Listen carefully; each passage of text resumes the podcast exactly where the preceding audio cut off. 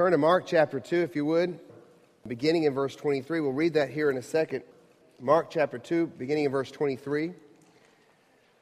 But as you're turning there, and I, I apologize, third week in a row that my voice is on the brink.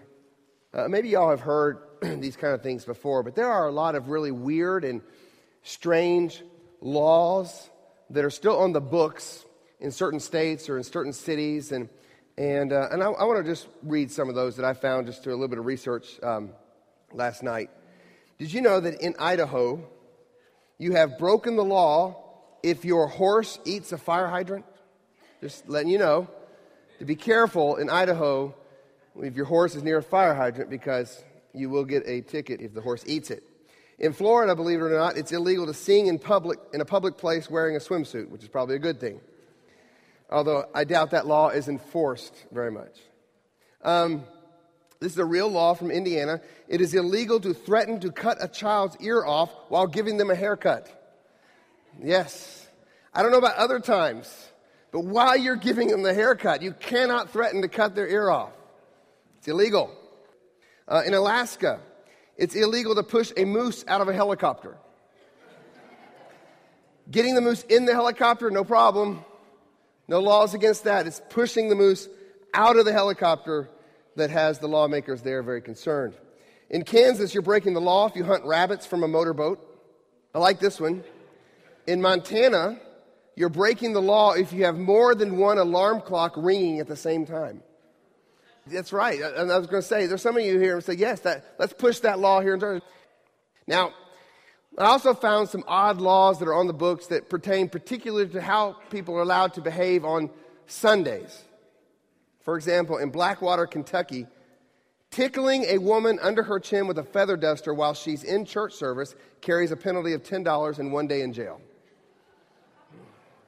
I imagine that law was written many, many years ago when Kentucky was still a frontier state, and some mischievous young men decided to bring a feather duster and tickle some lady during the middle of the sermon, and therefore they passed a law saying if you do that, it's $10 and one day in jail. Um, in, I, I, don't know how to pronounce it, Oregon, if I'm pronouncing that right, no one can eat unshelled roasted peanuts while attending church. All right? No citizen of Lee Creek, Arkansas is allowed to attend church in any red colored garment. I have no idea. So there's some of you in here that would be in trouble right now. I see you guys if you were in Lee Creek, Arkansas in uh, Studley, Virginia, swinging a yo yo in church or anywhere near a church on Sunday is prohibited. No swinging of a yo yo. And finally, in Slaughter, Louisiana, turtle races are not permitted within 100 yards of a local church on Sundays. Now, these may all seem silly to you, and in today's text, we have an issue of the law being broken, or at least some believing that the law has been broken, God's law. Now, God's law itself that we have in Holy Scripture, God's law is not silly or frivolous, it's perfect. But as history progressed in the nation of Israel, some men added to God's law, reckoning that they needed to add to God's law in order to make it even better, perhaps, or to protect it even. And in the process, they made it insensible and some of the laws and regulations that they put around God's law became absolutely frivolous, silly. So today we are continuing our series entitled Seeing and Savoring Jesus Christ, which is a chronological verse by verse walk through the life of Jesus using all four of the Gospels.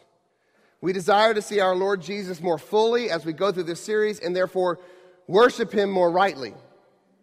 Today we'll be looking at continuing to look at the early part of Jesus' ministry, his early Galilean ministry. And our passage is Mark chapter 2, verses 23 through chapter 3, verse 6. So we're covering a little bit larger section today. This, this account is paralleled in Matthew and in Luke. In Matthew, it's in chapter 12, verses 1 through 14, and in Luke, it's chapter 6, verses 1 through 11. But we're going to read from Mark, so please stand now as we read. And we stand in the honor of the reading of God's word beginning in verse 23. One Sabbath, he was going through the grain fields, and as they made their way, his disciples began to pluck heads of grain. And the Pharisees were saying to him, Look, why are they doing what is not lawful on the Sabbath?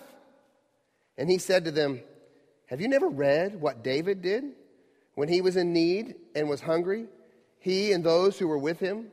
How he entered the house of God in the time of Abiathar, the high priest, and ate the bread of the presence, which is not lawful for any but the priest to eat, and also gave it to those who were with him? And he said to them, The Sabbath was made for man, not man for the Sabbath. So the Son of Man is Lord, even of the Sabbath. Again, he entered the synagogue, and a man was there with a withered hand. And they watched Jesus to see whether he would heal him on the Sabbath, so that they might accuse him. And he said to the man with the withered hand, Come here. And he said to them, Is it lawful on the Sabbath to do good or to do harm, to save life or to kill? But they were silent. And he looked around at them with anger grieved at their hardness of heart, and said to the man, Stretch out your hand. He stretched it out, and his hand was restored. The Pharisees went out immediately and held counsel with the Herodians against him, how to destroy him. Let's pray. Heavenly Father, Lord, as we come to this passage of Scripture, we ask that you would use it to mold our hearts to your will and to your word. God, give us receptive hearts, give us open ears, give us open eyes. Lord, I pray that you'd grant me the next 40 minutes or so of a voice so that I might be able to preach. But more importantly than a voice, I pray, Lord, that you give me a right mind so I might preach it accurately. So we thank you again for this day. I pray all this in Jesus' name. Amen. Please be seated. As we come to today's text, let me remind you that it's found at the end of a series of confrontations between Jesus and the Pharisees. We read way back in John chapter 4 when Jesus had his early Judean ministry before going up to Galilee that the Pharisees were already upset with Jesus because he was baptizing more people than John was. And it was that reason that he left Judea at that time, went through Samaria where he had a ministry to the woman at the well, and then came to Galilee, and that's the period of time we're in now, his ministry in Galilee. That's his hometown region. It's also the hometown of his disciples. Uh, but not much time passed in, in his ministry in Galilee before once again the attention of the Pharisees was drawn to him. Uh, so much so that many of the Pharisees and scribes, even from Jerusalem and Judea, scriptures tell us, had come up to see what was going on with this, this Jesus fellow. And so in Mark chapter 2, verse 1, all the way through the end of what we just read, Mark chapter 3, verse 6, this is a section of scripture where there are five confrontations between Jesus and the Pharisees. And they gain with intensity as each one progresses. It started with Jesus healing the paralytic man who was lowered to Jesus by four friends.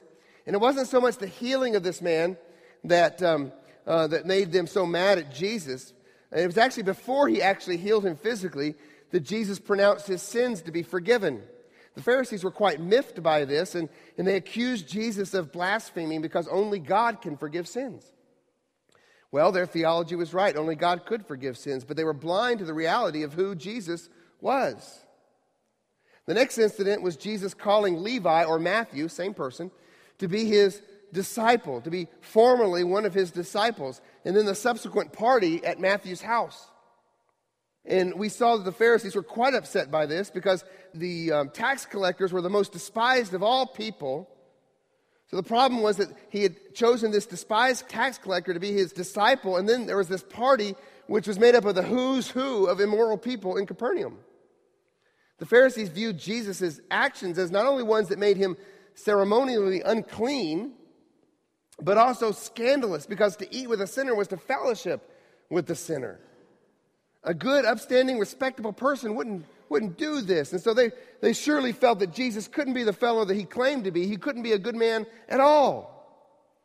But Jesus rebuked their self righteous attitudes by saying, Those who are well have no need of a physician, but those who are sick. I came not to call the righteous, but sinners. The Pharisees' problem was that they didn't realize that they were sick. That they too were sinners in, in desperate need of spiritual healing.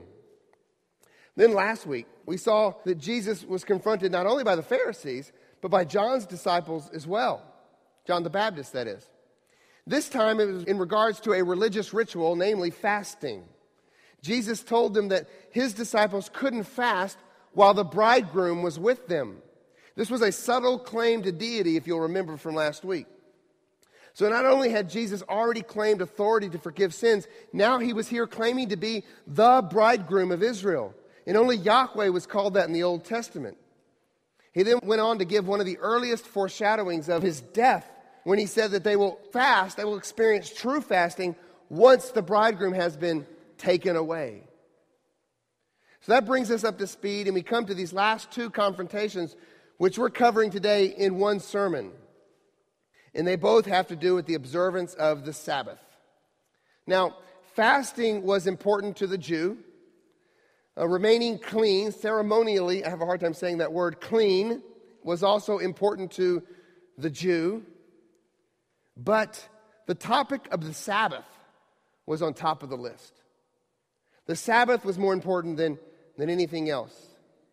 And as Jesus challenges the established religious leaders' understanding of the Sabbath, he enters into a subject arena that will draw the most bitter reaction yet from the Pharisees. So much so that at the end of today's text, as you've already seen, they begin to strategize on how to get rid of him once and for all. So, to understand today's sermon, we need to understand the Sabbath. Now, you may know all there is to know about the Jewish Sabbath, and that's great, but we need to take a few moments this morning to make sure we're all on the same page. The Sabbath, simply put, was the designation for the seventh day in the Jewish week, the seventh day of the Jewish week. It was a day that, by God's command, was to be set aside to cease from work and to seek God. It had a few different meanings, though. First of all, it was to be an imitation of God's own rest after the completion of his created work. Exodus 20, verse 8. Remember the Sabbath day to keep it holy. Six days you shall labor and do all your work, but the seventh day is a Sabbath to the Lord your God. On it you shall do, not do any work, you or your son or your daughter, your male servant or your female servant, or your livestock, or the sojourner who is within your gates. For in, here it is, for, because, for in six days the Lord made heaven and earth, the sea and all that is in them, and rested on the seventh day. Therefore, the Lord blessed the Sabbath and made it holy. So we see a foundational basis here for the Sabbath, which is based upon the creative work of God. And his people are to imitate him and to honor the Sabbath, to see it as holy because he set it apart as holy. But also, it's given to Israel as a reminder of him delivering them from the bondage of Egypt and thus bringing them into a land of rest. Uh, Deuteronomy 5, verses 12 through 15 speak of this, and I'll just pick it up at verse 15. You shall remember that you were a slave in the land of Egypt and the Lord your God brought you out from there with a mighty hand and an outstretched arm. Therefore, the Lord your God commanded you to keep the Sabbath day. To keep the Sabbath day. Therefore, because God has brought you out of bondage and slavery and brought you in and is bringing you into a land of rest, you shall keep the day of rest. So it was given that people would honor God for what he did in creation, and honor God for what he did in delivering them from slavery, but also was given to Israel as a covenant sign. Exodus chapter 31, verses 12 through 17. And I'll just read the first couple of verses of this passage.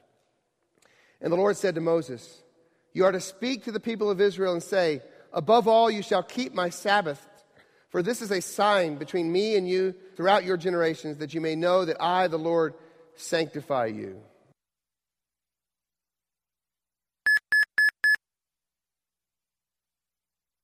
Nowhere is the plucking of grain condemned in God's law. I mean, in fact, it's, it's allowed, allowed to do it. Nowhere is it condemned on the Sabbath. The only thing that comes close is Exodus 34, which teaches that the Sabbath was to be observed during seasons of plowing and seasons of harvest. So I guess these guys, these Pharisees, with their ability to turn the, the trivial into a national tragedy, viewed what the disciples were doing as harvesting. But it wasn't. So they viewed it as work and thus a violation of the Sabbath. But instead of getting into an argument with them about what was and what was not work, Jesus simply takes them to God's word and lets it be his apologetic. We can learn a lot from how Jesus handles opposition, from Satan to Pharisees. He simply reminds them what God has already said. And so he takes them to 1 Samuel 21, verse 25 here in Mark. And he said to them, Have you never read what David did when he was in need and was hungry? And those who were with him, how he entered the house of God in the time of Abiathar, the high priest, and ate the bread of the presence, which is not lawful for any but for the priest to eat, and also gave it to those who were with him? Now, before I get into looking at why Jesus chose this text, and it is a little bit curious, why did he choose this text? I want to make one quick mention about the name Abiathar. Okay? Those of you in here who have studied this text probably familiar with this. If you go to 1 Samuel 21, you will not see that name in 1 Samuel 21. You'll see the name Ahimelech. And if you look at the genealogies of the priests and you see in, in those texts, Ahimelech was actually the father of Abiathar. Ahimelech was Abiathar's father. So technically, Abiathar was not there, it was Ahimelech. But the scripture doesn't say that Abiathar was there, it says in the time of Abiathar. Now, the reason I'm bringing this up is because you may be familiar with a guy named Bart Ehrman. How many of y'all have heard of that guy? Mr. Ehrman has written a couple of different books, one of them being uh, Misquoting Jesus, and he's written some other ones. He, he's on the attack against Christianity. He, he basically is on the attack against the authority of Scripture, but in the process, really, his attack is against Christianity. Now, he says that this text is the text that caused him to lose his faith. He's now, he's now an agnostic. This text right here, he says because he was studying it, he went to a fundamentalist Bible college, which already was part of the problem. He's in a fundamentalist Bible college, and he came across this text. His teacher said, you need to defend why Abiathar is mentioned here instead of Ahimelech. And he came back and he couldn't defend it. He was so upset by it.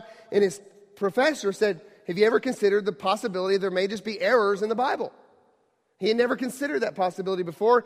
And as a result, he went away and he rejected the authority of Scripture and ended up walking away from his whole faith, from God, from everything else in the process.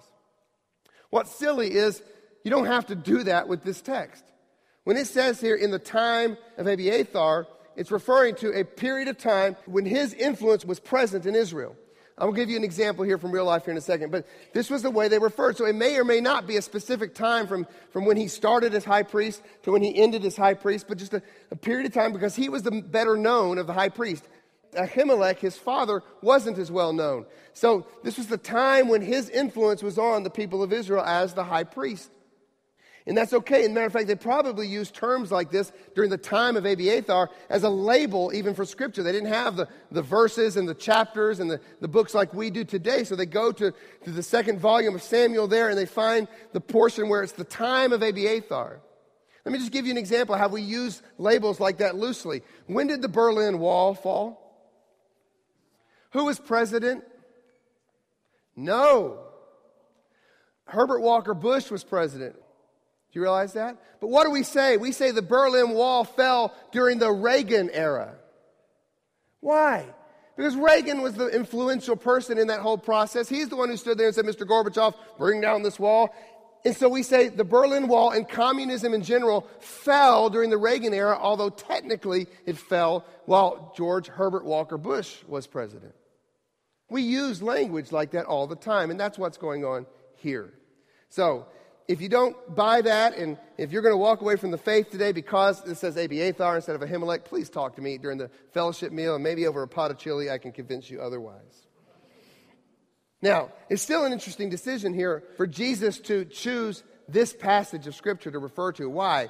Because this passage actually does involve someone breaking the ceremonial laws of God.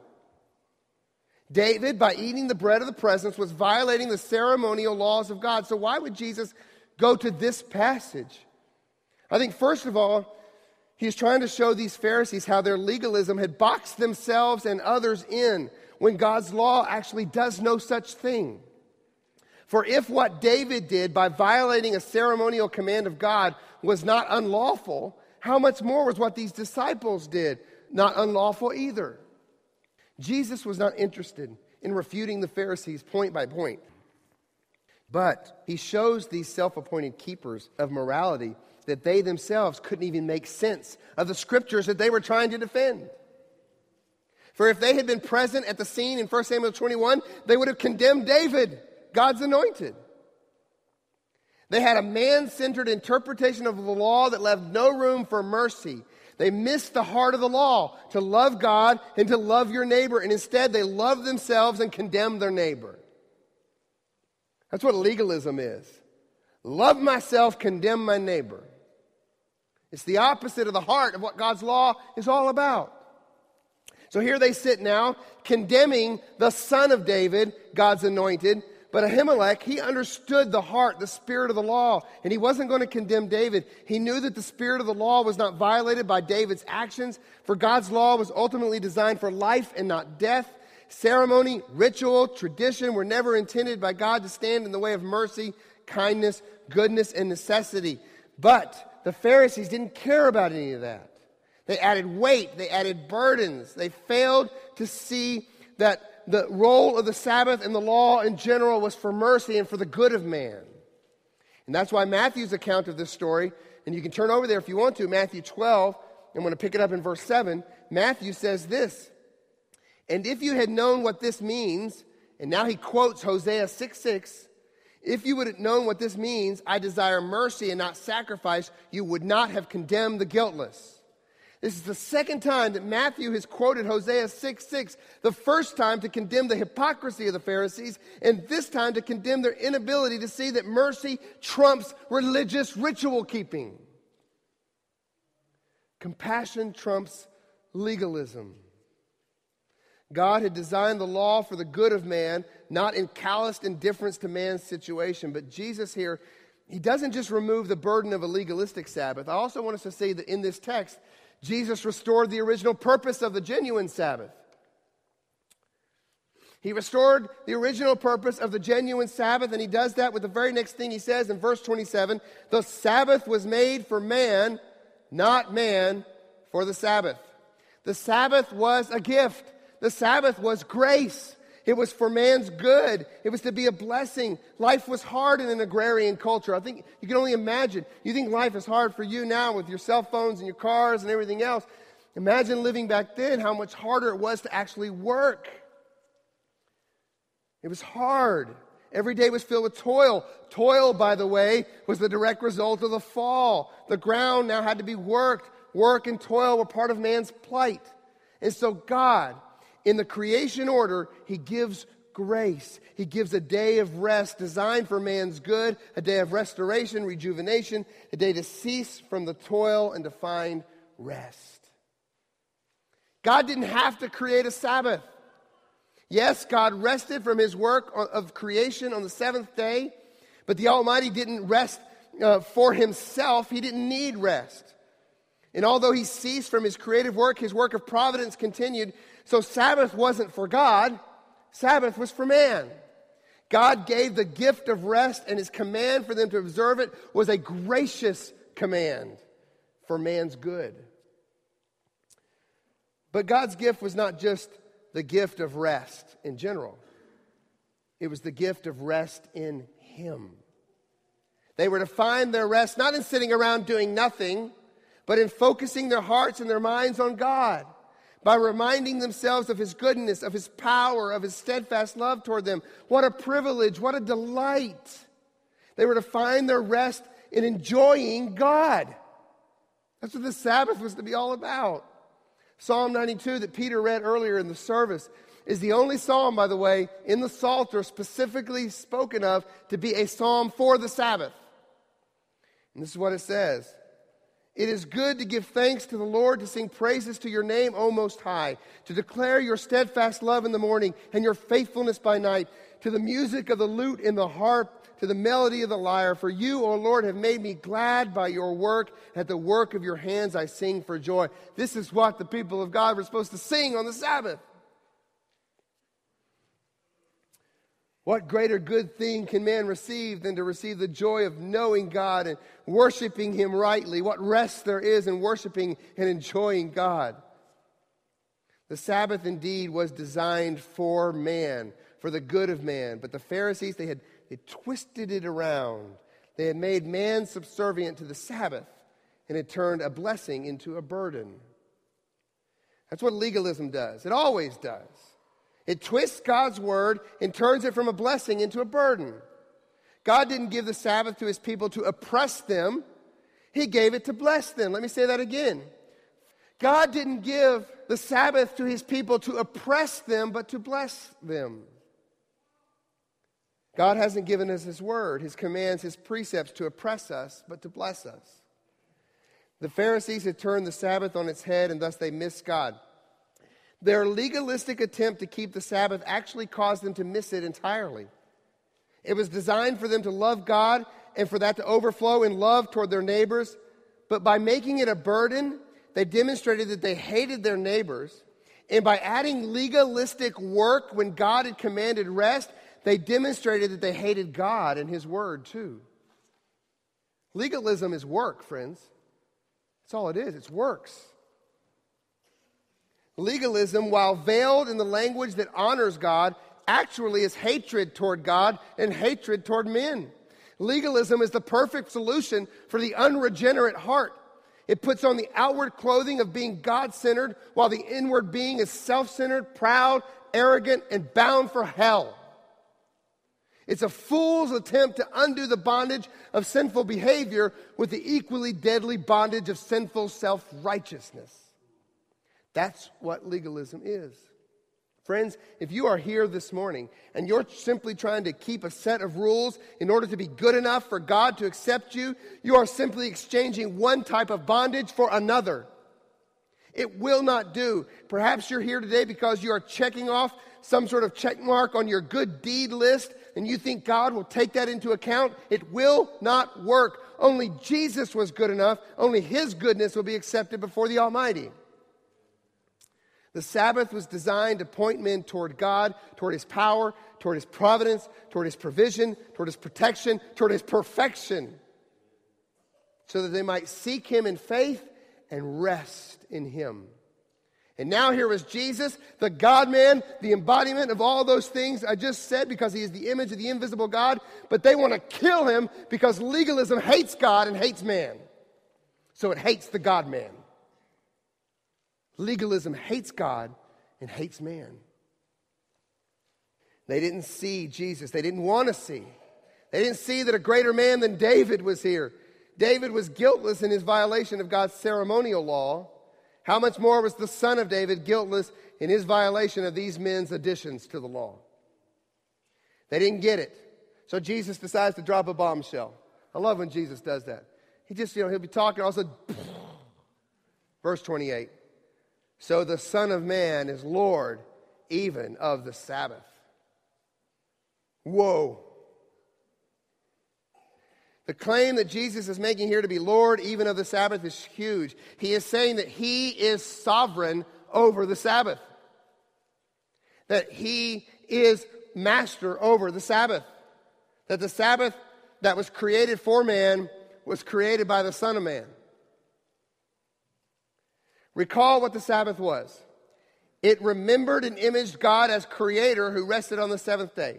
It recalled and memorialized the deliverance God had given them from Egypt. It was a sign and seal of the old covenant God made with his people. By claiming sovereignty over the Sabbath, Jesus is saying that it was he who was the creator, it was he who was the deliverer, and it is he who seals the covenant. That's what Jesus is saying when he says, I'm Lord of the Sabbath. What Matthew records from Jesus' words makes it even clearer. I'm going to read the whole section to you. You can turn to Matthew chapter 12. Just flip over there real quick. Matthew chapter 12. I'm going to start in verse 3, and I want you to read part of what we've already read so you can see where Matthew records more of what Jesus says than what the other apostle writers recorded. So, Matthew, he's not adding here, he's just recording more of what Jesus said than the other guys did. So, here we go. Matthew chapter 12, verse 3. He said to them, Have you not read what David did when he was hungry? and those who were with him, how he entered the house of God and ate the bread of the presence, which was not lawful for him to eat, nor for those who were with him, but only for the priests. Now, right here, he begins to record something else that Jesus said. Or have you not read in the law how on the Sabbath the priests in the temple profane the Sabbath and are guiltless? I tell you, something greater than the temple is here. And if you had known what this means, I desire mercy and not sacrifice, you would not have condemned the guiltless. For the Son of Man is Lord of the Sabbath. So, Jesus not only mentions the story of David, and I, I believe in doing so, he makes a veiled claim that he is the new David, by the way. Matthew shows us that he also mentioned Israel's priests. And the priests worked on the Sabbath. We read that in the Old Testament. They worked on the Sabbath, they were permitted to because of their position. It was allowable and it was right. Jesus is saying the Sabbath isn't about restricted behavior, but about right worship. Let me say that again. The Sabbath isn't about restricted behavior, but about right worship. And I believe, although it's veiled, that again we have another pointer here to who Jesus ultimately is. He's not only the new David, he's also a new type of priest. Now that might be veiled, but the next statement isn't so veiled. Verse 6 I tell you, something greater than the temple is here, something new, namely, He, Jesus, is here. We've already heard him claim in, in John that He is the new temple.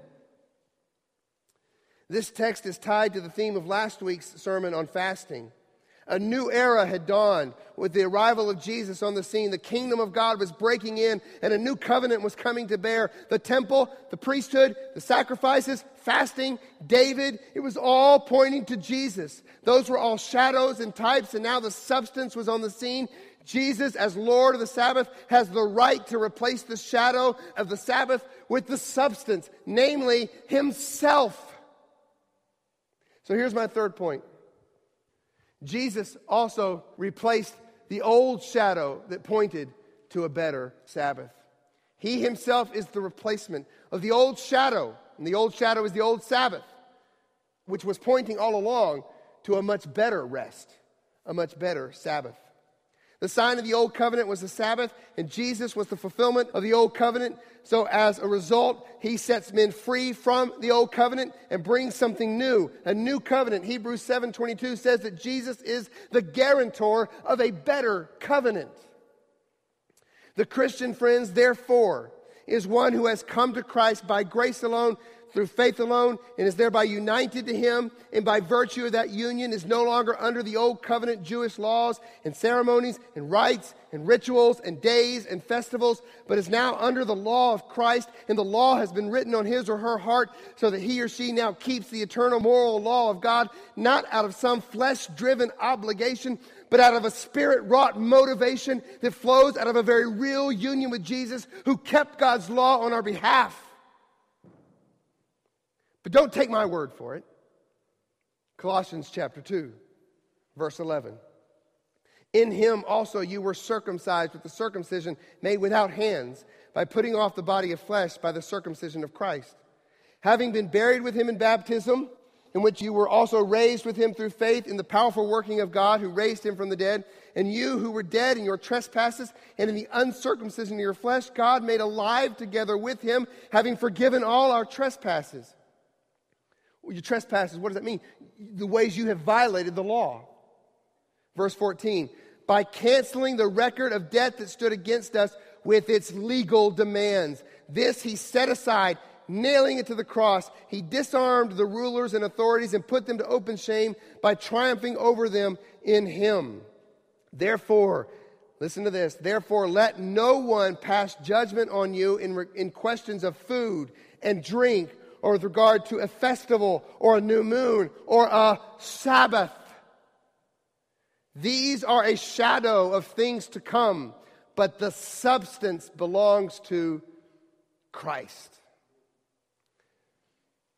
More than just replacing the Sabbath with a new Sabbath, Jesus himself is our Sabbath. You see, the Sabbath was pointing to a greater rest, toward a rest that brings us peace with God through Jesus Christ, meaning that we are no longer working to deal with our sin, but resting in the one who has dealt with it once for all. That's what Hebrews 4 is all about, showing us that the old covenant rest wasn't sufficient. The people coming into the land of, the promised land, that wasn't enough rest. Hebrews 4 1. Therefore, while the promise of entering his rest still stands, let us fear lest any of you should seem to have failed to reach it. For good news came to us just as to them, but the message they heard did not benefit them because they were not united by faith with those who listen. For we who have believed have entered that rest, as he has said, As I swore in my wrath, they shall not enter my rest. Although his works were finished from the foundation of the world, for he had somewhere spoken of the seventh day in this way, and God rested on the seventh day from all his works. And again in this passage, he said, They shall not enter my rest. Since therefore it remains for some to enter it, and those who formerly received the good news failed to enter because of disobedience, again he appoints a certain day. Today, saying through David, so long afterward, in the words already quoted, Today, if you hear his voice, do not harden your hearts. For if Joshua had given them rest, God would not have spoken of another day later on. So then, there remains a Sabbath rest for the people of God. For whoever has entered God's rest has also rested from his works as God did from his. Let us therefore strive to enter that rest so that no one may fall by the same sort of disobedience. Now, there's a lot more there. That passage right there is somewhat complicated. We could take 20 weeks just to preach that. But I just want to point you to Jesus is that final rest. Jesus is the true and final rest. For only in Jesus do we cease to work. Salvation is for those who cease to work, who depend not on their striving and on their labor, on their exertion and on their effort to earn favor with God, but who depend on Christ alone, who rest in Him alone, who trust in Him alone for their salvation. That's what faith is. Faith is ceasing to work and instead resting in Christ. Oh, unbeliever, if you're an unbeliever here this morning, stop trying to impress God and others with your work and come to Christ by faith and rest in Him alone for your salvation this morning. He is your Sabbath. You may ask, well, well, what about Sunday then? What do we do with that? Oh my. Do we have time? Let's go ahead. Isn't Sunday the replacement of the Sabbath for the believer, for the Christian? I'm going to answer it down the middle of the road, right a fence here, call me whatever you want to call me, waffler. I'm going to say yes and no, and here's why. No, in the sense that Christ has fulfilled the Sabbath and the Christian is no longer under it. The New Testament always refers to Christ alone as the fulfillment of the shadows. We are not to believe that a new day has replaced the shadow of an old day. Yet, we do live in the new covenant era, and not all the benefits of the new covenant have yet been fully realized. It's that already not yet paradigm that we talk about often. Look at Hebrews 8. Well, you don't have to look there. I'm going to just read to you. Hebrews 8. Verse 13. In speaking of the new covenant, he makes the first one obsolete. Okay, so we're no longer under that first covenant. And what is becoming obsolete is growing old and is ready to vanish away. The scripture writers speak like this all the time. They use different verb tenses in the same conversation. And you're like, either they have bad grammar or we need to get something here. And that is, there's an already completed work of Christ, but there's a not yet full realization for it for us. Because that's what he's talking about here. And what is becoming obsolete is growing old, is ready to vanish away. It was and is vanishing, but we still live with remnants. So, so listen to this. What happens to us in between this inauguration of the kingdom, the new covenant, and its full consummation? Well, for the believer, for those due to our union with Jesus Christ, the law is now written on our hearts. So we are no longer under the Ten Commandments, but instead we are compelled by the Spirit to keep those commandments because we want to keep them, including the Sabbath. We want to set aside a day of the week to draw near to God, to cease from our worldly labor, to focus on God, to turn away from our worldly distractions, to enjoy God over and against our worldly pleasures. We desire it, it flows out of us, so we gather together to worship, and for that very purpose, we do so on a day. But we no longer do it on Saturday, the Old Covenant day. We do it on the Lord's Day, on Sunday. The day the Son of Man rose from the grave. Sunday was when he met with his disciples after his resurrection, on more than one occasion, by the way. Sunday was the day that he met with his disciples on Pentecost. Pentecost happened on a Sunday when the Spirit came. Sunday was the day the Apostle John met with the risen Lord in Revelation chapter 1. It was the Lord's day. John was the first one to use that phrase, the Lord's day. Therefore, Sunday is the day that God's people gathered together to meet with our Savior, just like the early church did in Acts 20 and 1 Corinthians 16.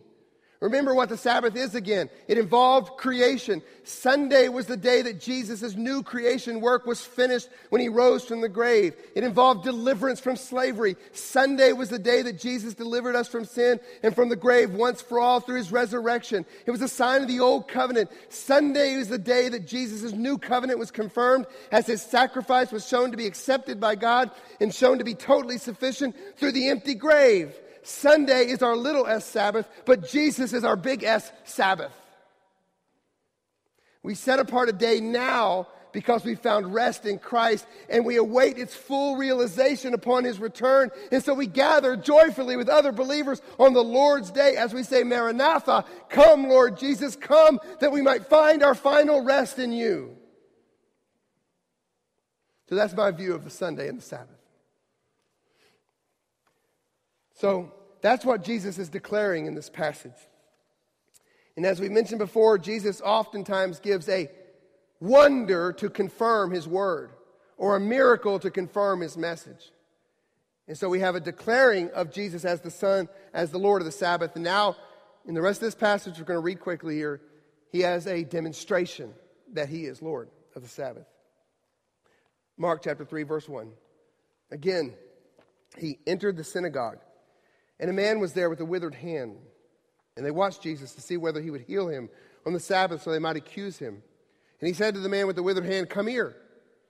And he said to them, Is it lawful on the Sabbath to do good or to do harm? To save life or to kill?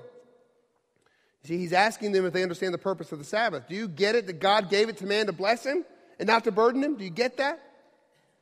But they were silent. And he looked around at them with anger, grieved at their hardness of heart. He was angry yet he was grieved. Oh, how much we have to learn from Jesus about his reaction to sin. He looked at them with anger. This is in the aorist tense, meaning it was momentary. And then it says he was grieved, and this is the present tense, and it has a continuous meaning to it. So Jesus is angry at sin. Unbeliever, Jesus is angry at sin. And the wrath of God is upon you if you've not confessed Jesus as your Lord and Savior. But more than that, He is grieved as you continue to harden your heart against Him. Anger gives way to grief. But now He shows them that He is indeed Lord of the Sabbath. And He said to the man, Stretch out your hand. He stretched it out, and his hand was restored. Now you would think that the Pharisees would at that point repent and believe. Say, Yes, He is the Lord of the Sabbath. Oh my goodness. And repent of their previous actions, but no. The heart hardened by pride and self righteousness hates God and hates men, and the Pharisees prove it. Because verse 6 it says they went out and immediately held counsel with the Herodians against him, how to destroy him. Usually the Herodians were political enemies of the Pharisees. You want to know what will bring bipartisanship? Jesus brings bipartisanship because whether you're Republican or Democrat, if you're unconverted, you hate Jesus. Period. And that's what was happening in Israel. All of a sudden, there's bipartisanship as the Herodians and the Pharisees get together because ultimately their enemy was God, and you'll side with anyone to get rid of him. How about you, friend? What do you think about this man who claims to be sovereign over the Sabbath? Meaning that he is creator and that he's the only deliverer and he's the only one that can bring you into covenant with God, meaning he's the only one that can bring you peace with God. He's the only one that can bring you rest with God. Do you believe him? Or will your heart be hardened like that of the Pharisees? Friends, God's law is perfect. But if you are here trusting in your goodness, trying to earn your salvation, and God's law hasn't functioned as it should, which is to show you your sinfulness and turn you to the Savior, but instead, you've read God's law, or maybe you haven't read God's law, but you come up with your own law and you're trying to live life through some sort of checklist to be obedient to God and somehow earn your salvation. Friends, your attitude is as foolish and as silly as all those silly laws I read at the very beginning. Absolutely silly. You think you can earn favor with the Almighty by showing up on Sunday service? By reading your Bible a few times. Friends, there is nothing you can do. All you are called to do is to rest in Jesus, who's already done it all. Rest in Christ alone. Let's pray. Heavenly Father, thank you for this morning and thank you for Jesus, who is our Sabbath rest. And thank you for this day, this Lord's Day that you gave us as well, that we might continue to gather together and observe a day where we, we do rest in you. We do cease from the toil that we have in this crazy world we live in, and we do so with our brothers and sisters. And we do it because it's on our heart to do it. We want to do it. But God, we don't put any stock, we don't put any hope in gathering together on Sundays. Our hope is in Christ alone, who is our Sabbath rest. So, Jesus, thank you for bringing us peace with God. It is only because of you, Jesus, that we can have peace with the Father.